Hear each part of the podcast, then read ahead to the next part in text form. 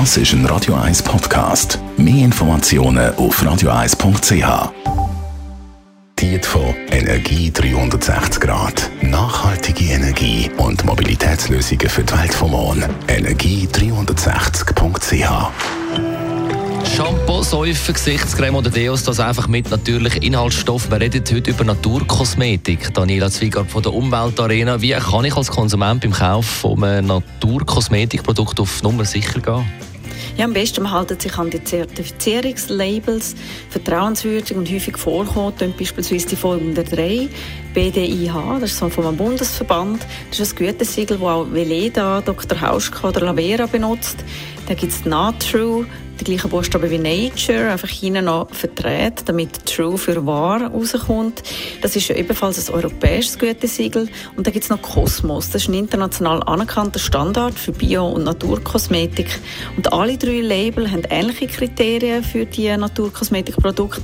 Sie verzichten auf Tierversuche und auch auf Erdölprodukte wie Paraffine und Silikone. Sie verzichten auf chemische und synthetische Inhaltsstoffe und sind auch ohne Farbe- und Aber je nach Bio-Label ist dann einfach der prozentuale Anteil an biologisch produzierten Inhaltsstoffen unterschiedlich. Wie ist es mit der Verträglichkeit? Kann man Naturkosmetik allen empfehlen? Ja, das kann man grundsätzlich empfehlen. Es gibt aber ätherische Öle, die Allergien auslösen können. Und dort gilt, was immer gilt, einfach am Anfang ein bisschen ausprobieren, damit man sieht, ob man auf das reagiert.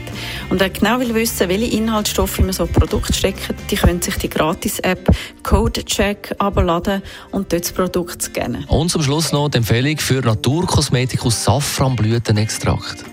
Ja, aus Safranblütenextrakt wird Naturkosmetik gemacht, wie beispielsweise von der Tagora im aargauischen Aristau. Und das Geheimnis dort liegt darin, dass man bei der Ernte von Safranfäden das wertvolle Nebenprodukt, nämlich die Safranblütenblätter, aufpaltet, weil die regenerierende und zellerneuende Stoffe haben.